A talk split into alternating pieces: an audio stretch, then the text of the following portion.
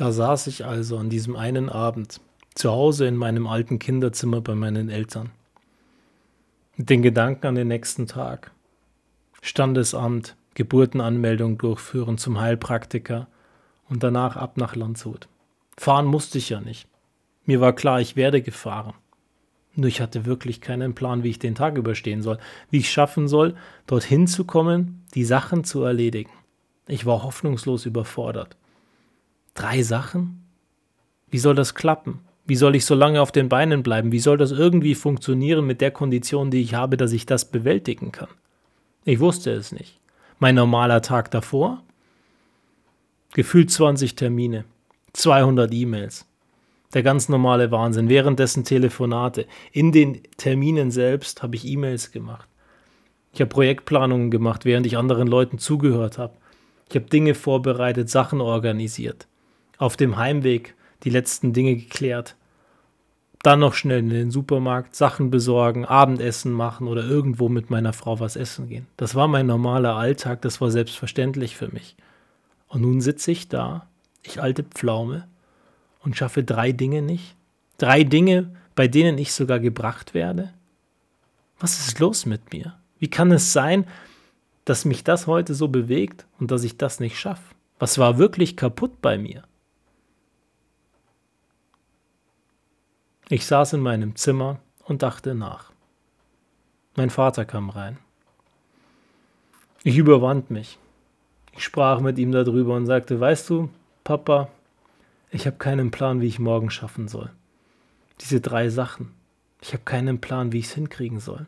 Ich habe keine Ahnung, wie es auf irgendeine Art und Weise klappen soll. Ich krieg's nicht hin. Er schaute mich damals sehr fassungslos an. Er verstand die Welt nicht, weil er eben genau den Typen kannte, den ich euch vorher beschrieben habe, der in einer Souveränität, egal wie viele Termine an dem Tag bewältigt hat und währenddessen Projektplanungen gemacht hat der alle Sachen erledigt hat, der währenddessen auf der linken Arschbacke noch eine Präsentation abgerissen hat und danach in guter Laune die Freunde angerufen hat und Dinge organisiert hat. Immer mit guter Laune. Und dann saß ich da und eröffne meinem Vater, dass ich nichts hinkriege, dass ich nicht weiß, wie ich morgen schaffen soll.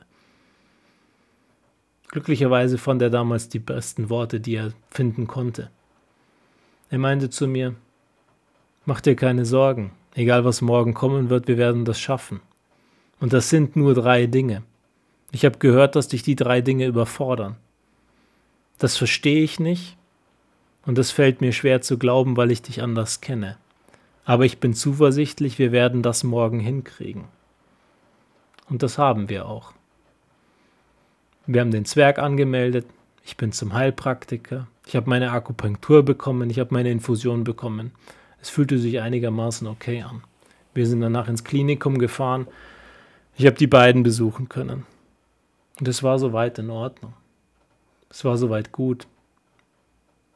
Mia war versorgt. Es war ein Mittwoch. Ich musste eben nachschauen und musste tatsächlich mal Pause machen in dieser Aufnahme. Es war ein Mittwoch und Mia war soweit versorgt und wir sind zum Italiener nach Landshut gegangen. Wir waren gemeinsam beim Essen. Steffi mit dabei, meine Eltern mit dabei. Und auch das hat irgendwie auf eine gewisse Art und Weise gut funktioniert. Und ich war zuversichtlich, weil ich wusste, hey, ganz ehrlich, was soll kommen? Ich habe den Tag heute geschafft. Es hat geklappt und es ist gut geworden. An dem 6. dann, also am 6. September, an dem Samstag, durften wir raus. Wir konnten Mia mitnehmen und wir konnten nach Hause zurück nach Freising in die Wohnung. Wir packten unsere Sachen und wir fuhren nach Hause. Es fühlt sich super toll an. Auf einmal sind beide wieder zu Hause. Ich kam weg. Zwischendrin ist noch ein komisches Erlebnis passiert. Wir waren zwischendrin die Tage mal spazieren. Ich habe wieder versucht, an diesen Punkt zu kommen, dass ich Konditionen aufbauen kann, dass ich irgendwie vorankomme. Und auch das hat mein Vater nicht wirklich verstanden weil ich zwischendrin Pause machen musste, weil ich zwischendrin zusammengebrochen bin, weil irgendwas eben nicht funktioniert hat. Und dann saß ich da mit ihm zusammen auf der Bank. Damals hatte ich Glück, dass zumindest eine Bank da war und ich mich hinsetzen konnte. Und er guckte mich an und sagte zu mir, Flo, eins musst du mir erklären. Warum bist du so irre, dass du dich auf diese Art und Weise strapazierst und auf diese Art und Weise kaputt machst, dass du spazieren gehst, wenn du weißt, dass es nicht geht? Ich habe ihm damals erklärt, Dad, weißt du, ich weiß nicht, wie lange es gut geht, dass ich nichts mache. Und mit jedem Tag, den ich nichts mache, habe ich das Gefühl, dass alles bei mir weiter abbaut. Meine Kondition geht weiter weg, meine Konzentration geht weiter weg. Und es ist frustrierend für mich. Und ich habe Angst davor, dass ich den Tag verpasse, an dem ich aufstehen müsste und etwas tun müsste. Und dass es so weit so schlecht geworden ist, dass ich es nicht mehr hinkriege, dass ich nicht mehr zurückkomme. Und davor habe ich panische Angst.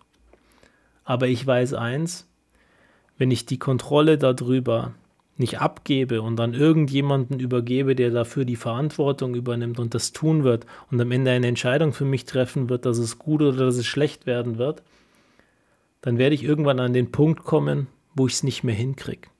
Und heute ist der Tag, wo ich einfach sage, ich glaube daran, dass es besser wird. Ich weiß nicht, warum es passiert ist, aber es wird besser werden. Und das war der Tag, an dem sich alles geändert hat. Auf irgendeine Art und Weise ist es zumindest in eine richtige Richtung weitergegangen. Was ich nicht wusste, ist, dass der Tag drauf mich dann auf eine gewisse Art und Weise brutal einholen sollte. Wir sind in den Supermarkt gegangen, ins Kaufland und ich war dort und bin mit meinen Eltern mitgegangen, ganz gemütlich, ganz langsam, damit ich eben wieder versuchen konnte, auf eine gewisse Art und Weise mich zurückzukämpfen. Und auf einmal bin ich im Supermarkt und stehe vor dem Teeregal und mein ganzes neuronales System funktioniert nicht mehr. Ich kriege einen Aussetzer und diese ganze Filterung, die ihr jeden Tag erlebt und die dafür sorgt, dass euer Kopf funktioniert, funktionierte bei mir nicht mehr. Ich hätte euch die 73 Teesorten im Regal sagen können in Bruchteilen von Sekunden. Jede Marke, jede Variante, jedes Logo, jedes Cover, jede Variante von den Farben. Ich hätte euch alle Preise sagen können, ich hätte euch alle ERN-Codes sagen können und alle Informationen, die auf diesen Schildern in diesem Regal drinnen sind. Es kam einfach in meinen Kopf und es war sofort da, wie ein großer Knall, ohne dass es gefiltert wurde. Auch damals brach ich zusammen. Ich schleppte mich aus dem Laden raus, zumindest hinter die Kassen und saß dann am Boden.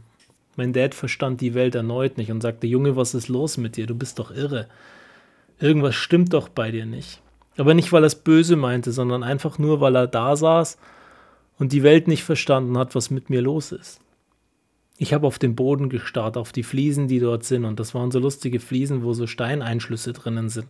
Und ich konnte sofort sagen, dass es 127 Steineinschlüsse waren, die da waren. Ohne dass ich es gezählt habe, ohne dass ich es bewusst wahrgenommen habe. Das hatte ich später in Freising noch einmal, dieses Erlebnis. Dass dieses ganze Filter nicht funktioniert hat. Und das ist ein Erlebnis, das ich auf der einen Seite wahnsinnig faszinierend fand, weil ich mir dachte, wenn dieser Geist da wäre und immer so funktionieren würde, krass, was könnte man alles bewegen? Aber auf der anderen Seite super erschreckend finde und ich wünsche es keinem, dass es jemals erleben muss. Es ist wie, als würdest du einen Autounfall haben und es läuft alles in Zeitlupe. Wenn jemand von euch schon mal einen Autounfall hatte, dann kennt er das. Vielleicht zumindest. Wir hatten mal einen Autounfall mit Aquaplaning und wir haben uns gedreht und diese Bruchteile von Sekunden, die da laufen, laufen ganz langsam und in Zeitlupe ab. Du siehst die Autos, die dir entgegenkommen, weil wir uns um 360 Grad gedreht haben und dann mit der Seite eingeschlagen sind mit dem Auto, dann über drei Spuren hinweg geschleudert wurden und frontal mit dem Auto gegen eine Betonleitplanke geknallt sind. Das lief alles in Zeitlupe. Brutal, was man denken kann, was man machen kann und was man in dieser Zeit reagieren kann, weil es so langsam läuft. Und da sieht man, dass Zeit total relativ ist. Und was der Geist eigentlich in der Lage wäre zu leisten. Und auf einmal war das ja auch bei mir da. Krasser Tag, krasses Erlebnis. Aber sicherlich nicht mein schlechtester Tag und mein härtester Tag. Der sollte erst noch kommen. Also waren wir zu Hause in Freising, endlich zu dritt, und es war das erste Wochenende, an dem ich Ruhe fand, abschalten konnte und ein bisschen zur Ruhe kam. Es gibt von damals noch ein wunderschönes Bild von mir und mir, wie wir beide im Bett liegen und schlafen. Wir halten uns gegenseitig die Hand. Beide sehen wir extrem glücklich aus. Und ich war zu Hause und ich war zuversichtlich. Das wird schon wieder. Und wie es das wurde, das erfahrt ihr beim nächsten Mal.